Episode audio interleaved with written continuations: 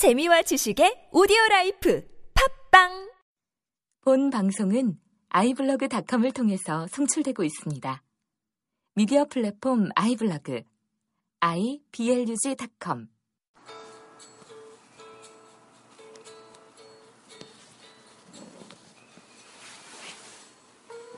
네, 안녕하세요. 어, 오늘부터 어, 아주 천천히 천천히 어, 어, 피로사회 한병철 교수의 피로사회에 관한 아, 내용 정리를 한번 해보도록 하겠습니다. 어, 이 강의는 철저하게 비전문가인 어, 제 독해력?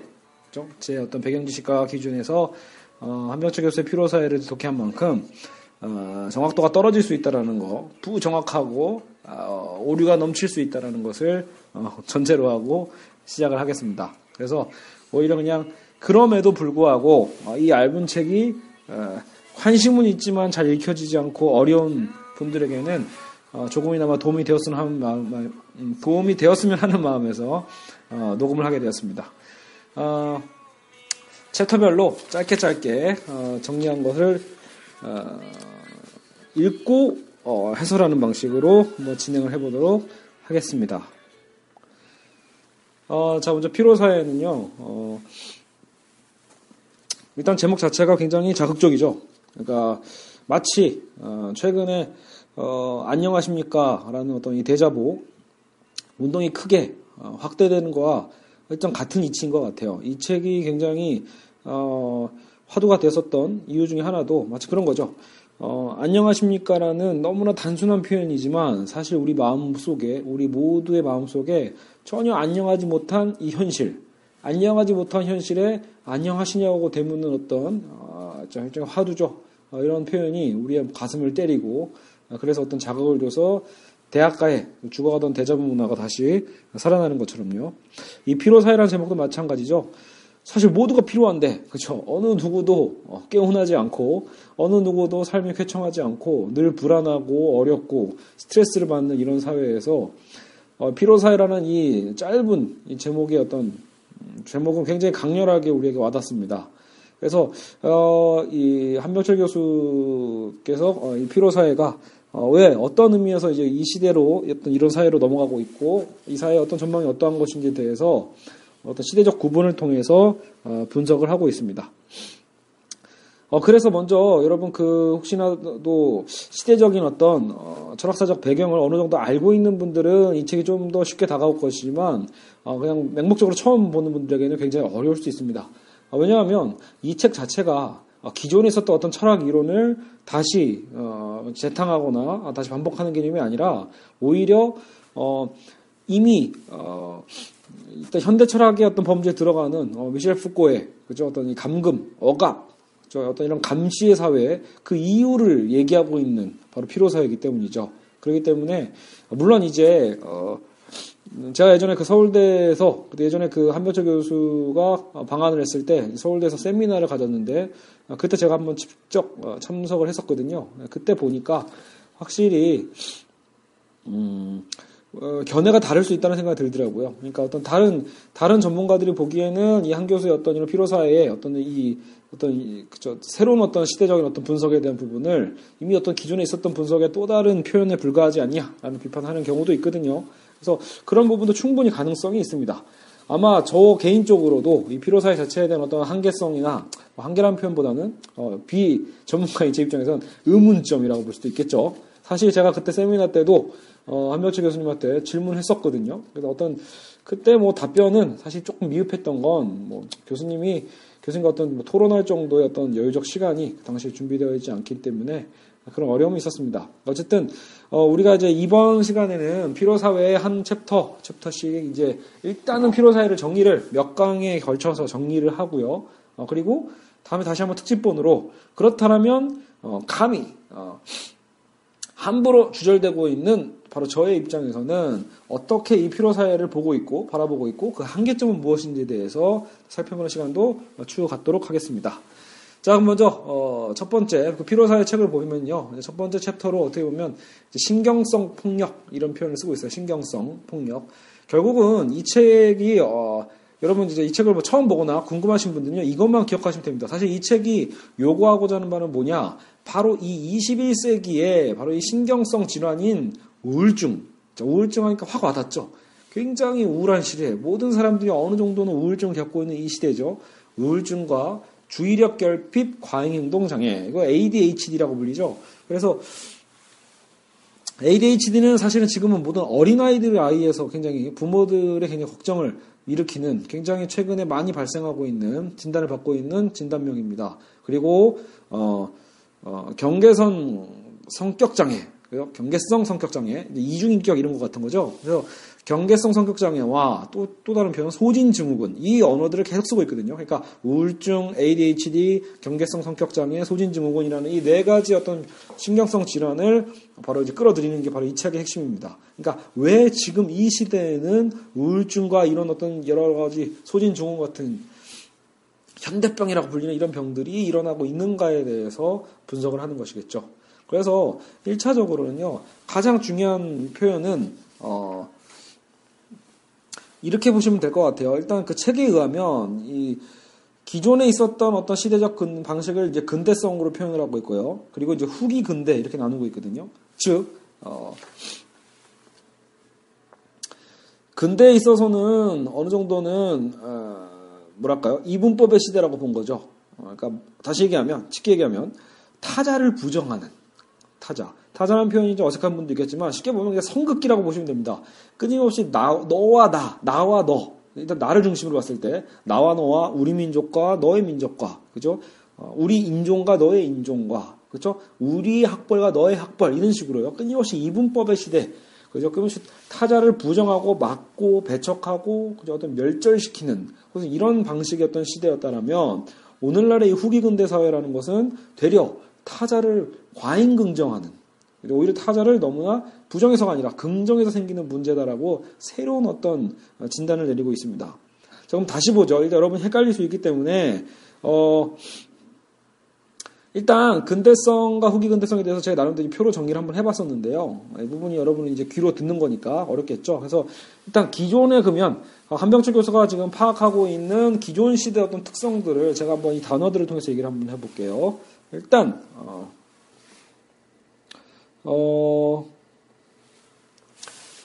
일단 면역학적 타자, 면역학적 시대 뭐 이런 표현을 쓰고 있어요. 면역학이란 말은 여러분 그 의료 행위에서 많이 듣는 표현이죠. 면역. 좀 이따 이제 이건 자세하게 풀어드릴 거고요.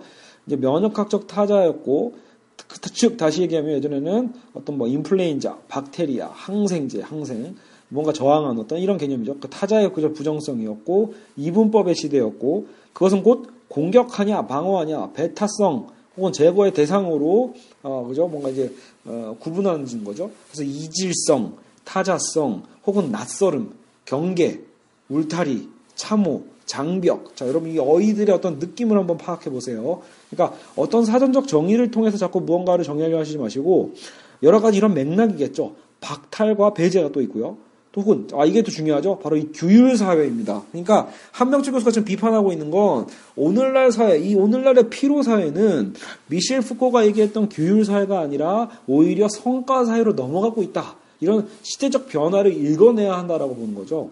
그러니까 역으로 얘기하면 기존의 이제 시대는 우리가 억압당하고 있는 시대, 규율 사회였고요. 그래서 그때 중요했던 이 그 공간은요. 병원, 수용소, 감옥, 병영, 공장 이런 게 되겠죠. 그러니까 우리는 어떤 주체였다? 어, 이런 규율에 의해서 감시의 어떤 주체에 의해서 감시의 권력에 의해서 당하는 감시를 당하고 그렇죠 복종하는 복종적 주체라는 거죠. 복종적 주체. 그래서 어떤 우리의 어떤 삶의 모토 모토랄까요? 삶의 어떤 이 우리가 신경성 질환 생기는 이유는 그 당시에 뭐였다?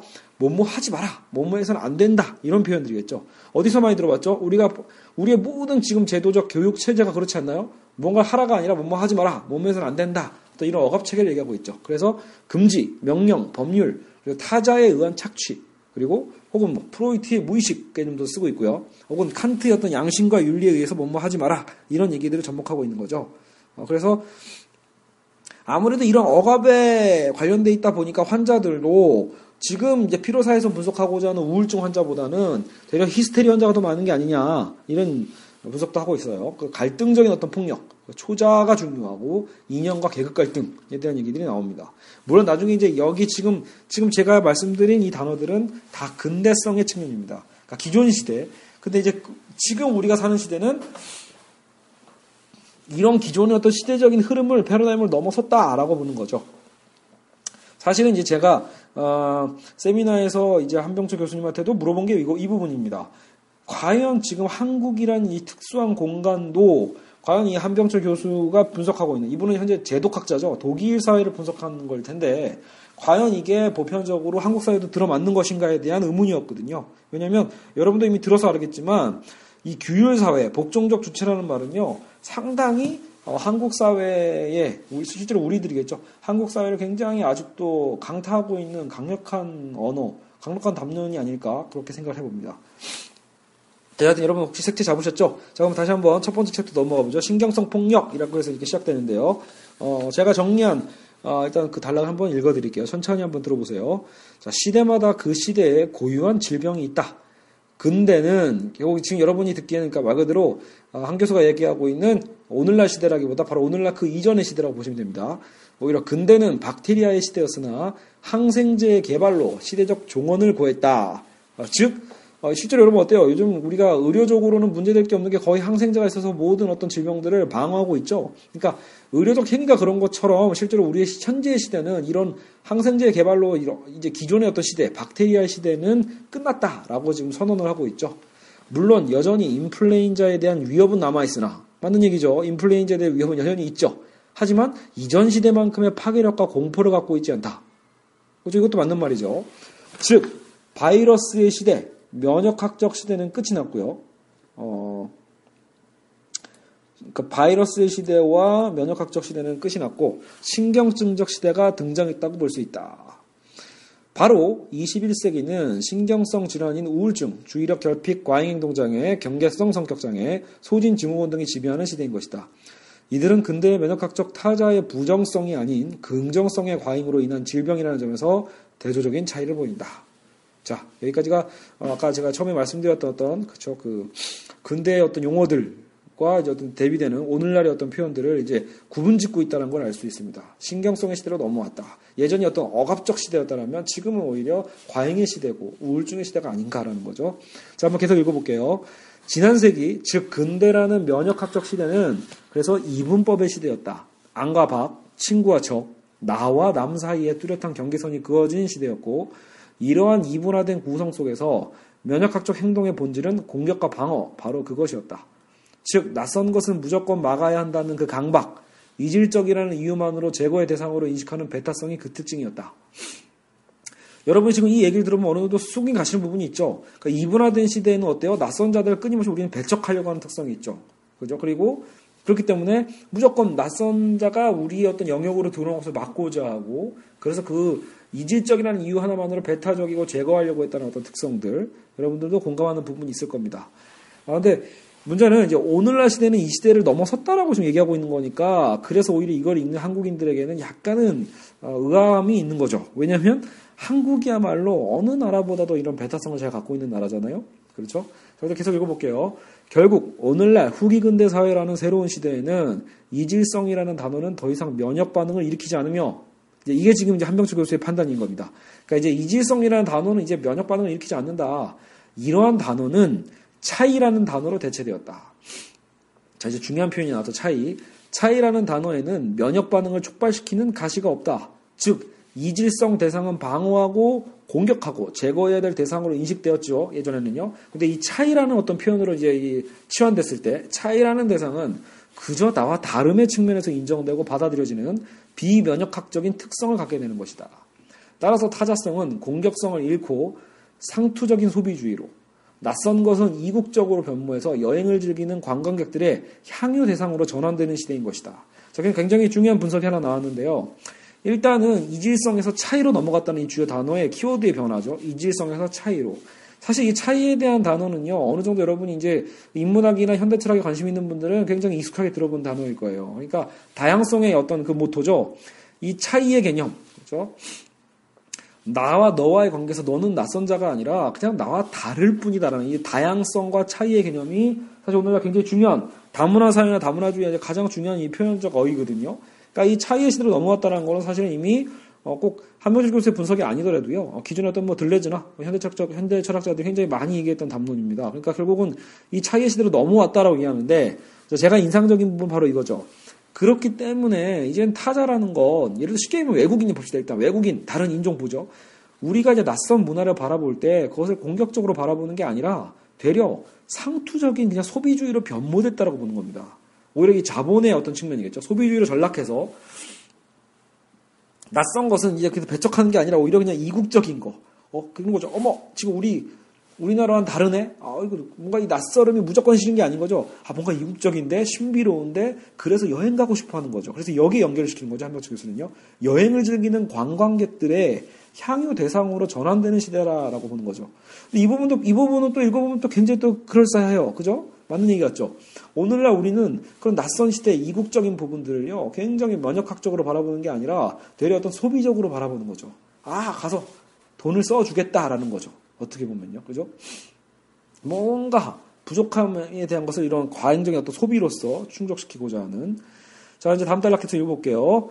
여기서 이제 한명적에서 이 책을 보면요. 그래서 기존에 있어 어떻던 여러 그 학자들의 견해를 비판하면서 자신의 견해를 끌어가고 있거든요.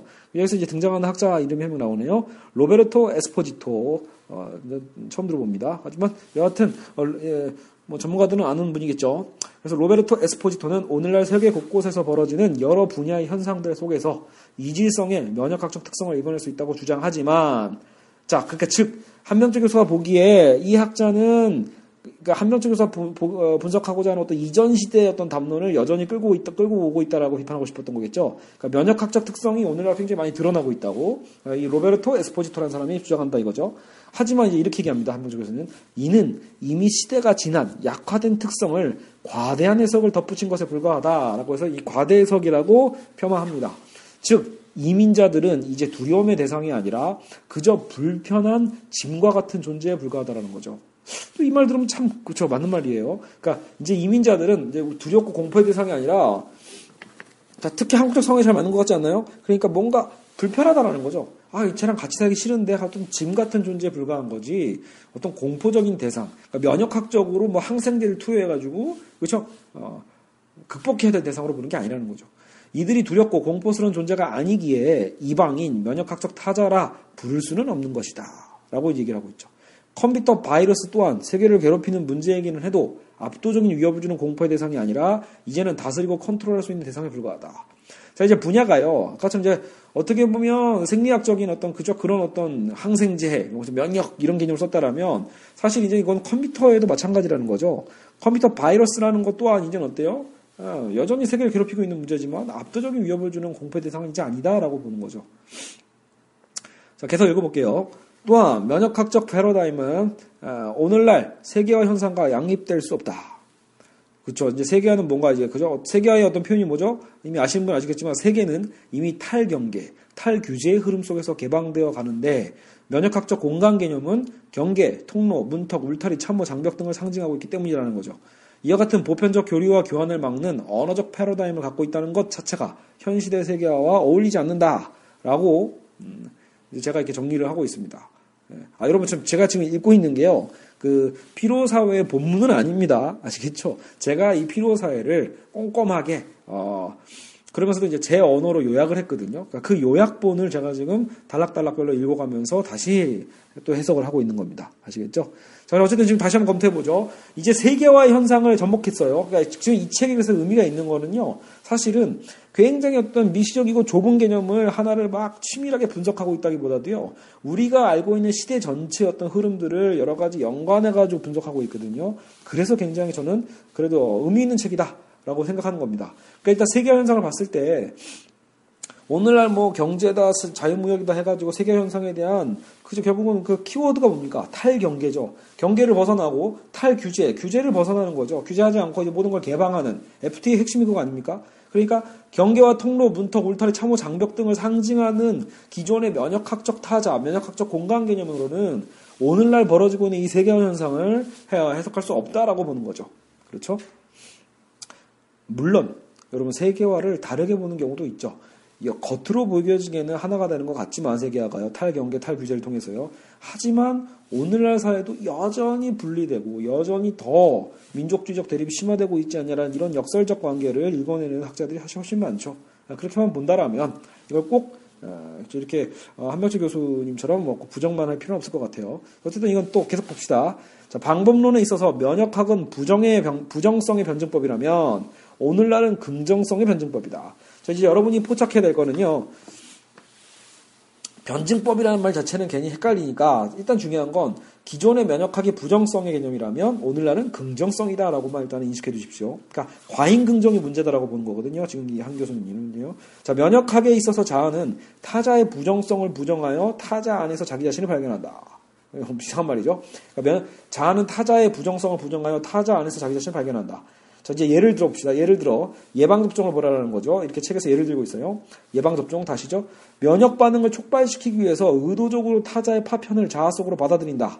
여러분 실제 예방접종이 어떤 원리인지 대충 아시죠? 균을 오히려 집어넣는 거죠. 그러니까 대신 너무 많은 균을 집어넣으면 큰일 나죠. 그게 아니라 아주 작은 균을 집어넣음으로써 그저 항체를 만들어내는 거잖아요. 그러니까 이 안에서 부정의 부정을 일으킨다고 이제 한 교수님은 이 표현을 쓴 거죠. 부정의 부정을 일으켜 치명적 위험을 방어하는 면역성을 일으키는 것이다. 즉, 더 큰 폭력을 막기 위해 약간의 폭력을 받아들이는 개념이다라고 분석하고 있습니다. 더 큰 폭력을 막기 위해 약간의 폭력을 용인하는 이런 거죠. 하지만 21세기는 어떻죠? 후기 근대 사회의 신경성 질환들은 긍정의 변증법이다. 즉 긍정의 과잉의 원인이 있다라고 보는 겁니다. 사실 폭력은 부정만이 아닌 긍정성에서도 나올 수 있어요. 이렇게 분석을 하고 있죠. 폭력이라는 건 부정에서만 나오는 게 아니라 긍정에서도 나올 수 있다. 현존하는 모든 시스템의 이 비만 상태 있잖아요. 모든 시스템이 과잉이죠. 그 비만 상태는요, 항상 우리가 컨트롤할 수 없죠. 예기치 못한 사태에 비극을 일으킨 것과 같다. 자, 그래서 그게 어떤 사례가 있냐라고 봤을 때요. 오늘날은 자 생산을 보세요. 과잉 생산이죠 항상. 지금 여러분 생산이 부족한 시대인가요? 그렇지 않거든요. 그 부분을 아주 정확하게 집어내고 있는 거죠. 과잉 생산이고요. 또 과잉 가동을 하고 있고요. 그죠? 너무 많은 것들을 많은 기계들을 돌려대고 있죠. 그리고 과잉 커뮤니케이션의 사태가 발생하고 있다라고 보고 있어요. 너무나 긍정되는 부분이죠. 우리는 지금 커뮤니케이션이 없는 것 같지만 오히려 너무 과잉되고 있다라는 부분이 분명히 있죠. 여러 가지 어떤 매체, 어떤 그죠 기술력에 의해서 그렇죠. 물론 이런 어, 풍요 속의 빈곤이겠죠. 이 광인 커뮤니케이션을 통해서 오히려 그래서 우리는 신경성 질환으로 들어가는 거고 진정한 소통이 되지 않는 게 아닐까라는 어떤 분석을 해볼 수 있겠죠. 그래서 이를 통한 긍정성의 폭력, 과잉의 폭력은 결코 바이러스적이지 않다라고 일단 선을 긋고 있습니다. 오늘날 이 긍정의 폭력, 과잉의 폭력은 어떤 바이러스적인 면역학적인 개념이 아니라 그죠? 긍정성의 과잉에 대한 반발은 면역 저항이 아니라 소아신경적 해소 내지 거부 반응으로 나타난다. 이제 괜히 이제 어, 예시적 적용이겠죠. 어떤 중요한 건 그래서 이 과다에 따른 소진, 피로, 질식이 바로 그러, 그러하다라고 해서 이제 드디어 이제 피로 사회에 대한 이 제목이 등장하는 거죠. 그리고 과잉에 의해서 예전에 어떤 부정성의 측면 뭐가 부족해서 억압돼서가 나타나는 게 아니라 오늘날은 이 과잉에 의해서 일어나는 겁니다. 그 너무나 강한 긍정에 대한 부분 때문에 일어나는 거죠. 그 너무 과잉 긍정에 의해서 소진과 피로와 질식이 생긴다는 거예요. 그죠? 그래서 이 긍정의 폭력들은 적대적 상황 속에서 나타나는 게 아니다라고 새롭게 분석하고 있습니다. 오히려 관용적이고 평화로운 사회에서 내밀하게 확산되기 때문에 바이러스성 폭력처럼 눈에 띄지 않는 것이라는 거죠. 어, 이거 굉장히 여러분 뭔가 이 성찰적인 메시지를 주고 있죠. 왜 우리는 보통 어떻게 생각하죠? 관용, 평화 굉장히 좋은 단어잖아요. 무조건 우리는 가치 판단적으로 어 좋은 거, 그죠? 왠지 많으면 많을수록 좋은 거 이렇게 우리 쉽게 판단하는데 그렇죠. 이런 게 분석이죠. 관용적이고 평화로운 사회에서 오히려 이게 너무 과잉적이다라는 거죠. 이 과잉 대한 부분들이 내밀하게 오히려 폭력을 확산시킬 수 있다라고 보는 겁니다. 폭력의 전제를 적과 동지, 내부와 외부, 자아, 타자는 이분법적 도식으로 인식해서는 안 된다라고 해서 지금 시대적 선긋기를 분명하게 하고 있는 게 바로 이 챕터입니다. 그 세계의 긍정화는 새로운 폭력을 낳았다라고 분석하는데 시스템 자체에 내재되어 있는 폭력인 것이다. 어떤 이제 외부적으로 자행되는 폭력은 아니지만 시스템 자체에 내재되어 있는 폭력이다. 긍정성의 폭력은요, 긍정성의 폭력은 그래서 박탈이 아니라 포화, 배제가 아닌 고갈의 원리로 폭력을 자행하며 직접적 지각에서는 벗어난다. 라고 표현을 하고 있습니다. 자, 여러분 이제 어때요? 지금 첫 단락, 첫 챕터에 대한 어떤 분석, 제가 어떤 요약한 부분과 거기에 대한 제 나름 어, 주절주절 저희 어떤 잡담을 한번 얘기해 봤는데요. 여러분 혹시 이 챕터를 보면서 어, 어느 정도 이제 이 피로 사회에서 한명철 교수가 기존의 근대 사회와 오늘날의 후기 근대 사회를 어떻게 구분하고 있는지, 그러니까 어떻게 규율 사회에서 성과 사회로 넘어가고 있고, 어떻게 복종적 주체에서 성과 주체로 넘어가고 있고, 어떻게 해서 기존에 있었던 어떤 어떤 면역학적 타자, 그죠? 인플레인자적인 어떤 그런 개념에서 오히려 긍정의 과잉, 그래서 우울증과 소진 증후군과 과잉 노장이 일어나고 있는지 그런 시대의 변화를 끌어가고 있는지를 여러분 어떤 이제 그저 이분화적 측면에서 시대의 변화를 어느 정도는 감지했을 거라고 생각합니다. 자, 오늘은 첫 시간이니까 여기까지 하고요. 다음에 어, 이제 마저 남은 여러 가지 챕터 몇 개 있죠? 하나, 둘, 셋, 뭐 넷, 뭐 다섯 개, 여섯 개 우울사회 chapter까지 있으니까요. 앞으로도 조금 조금씩이나마 한 번씩 해서 피로사회 분석을 한번 싹 다 끝내보도록 하겠습니다. 알겠죠? 예, 그래서 여러분 혹시나 음, 자기 어떤 또 좋은 아이디어 있으면 언제든 알려주시고요. 어, 뭐, 제 번호는 어, 자유롭게 열려 있습니다. 010-9500-7423. 그렇죠. 그래서 언제든 제 에, 전화번호로 문자를 주셔도 되고요. 여하튼 질문 있으면 질문하시고 어, 비판하려면 비판하시고요. 어, 비판 어, 듣지 않을 거예요. 저는 독단적이니까요. 아시겠죠? 그래서 아, 생산적 비판에 대해서는 얼마든지 저도 반박을 하겠습니다. 하지만 어, 반박도 필요해요. 그러니까 반박도 아, 과잉 반박, 과잉 논쟁은 또 필요를 유발할 뿐이다라고 생각하면서요. 여러분 그냥 좋은 게 좋은 거다라는 생각도 가지면서 편안하게 들었어도 좋겠습니다. 일단 여러분 어, 삶을 살다 보면 아주 집요하게 징점적으로 싸우고 투쟁해야 되고 그쵸 논쟁이 될 때가 올 겁니다. 그때를 위한 연습이 될 수도 있겠지만 또 역으로 평상시의 삶은요 훨씬 더 유들이 있게 편안하게 그리고 그죠 어쨌든 피로하지 않게끔 살아가는 것도 삶의 일종의 방식이겠죠. 어쨌든 오늘은 어, 여기까지 하겠습니다. 어, 지금 어, 배경 음악으로 나오고 있는 건 어, 제가 굉장히 제일 좋아하는 노래 마이클 부블레의 콴도 콴도 콴도입니다. 앞으로도 웬만하면 배경음악은 이걸로 깔 거예요. 어, 무슨 뜻이냐고요? 저도 몰라요. 어, 저는 어, 별로 외래어의 뜻을 어, 중히 여기지 않는 성격입니다. 특히 음악에서요. 그냥 제가 어, 듣고 좋으면 그만입니다. 네, 그래서 이 분위기를 실컷 음미하면서 어, 그렇게 사는 게 제 모토입니다. 오늘 여기까지 하고요. 서투리 길었네요. 그럼 다음 시간에 다시 뵙도록 하겠습니다.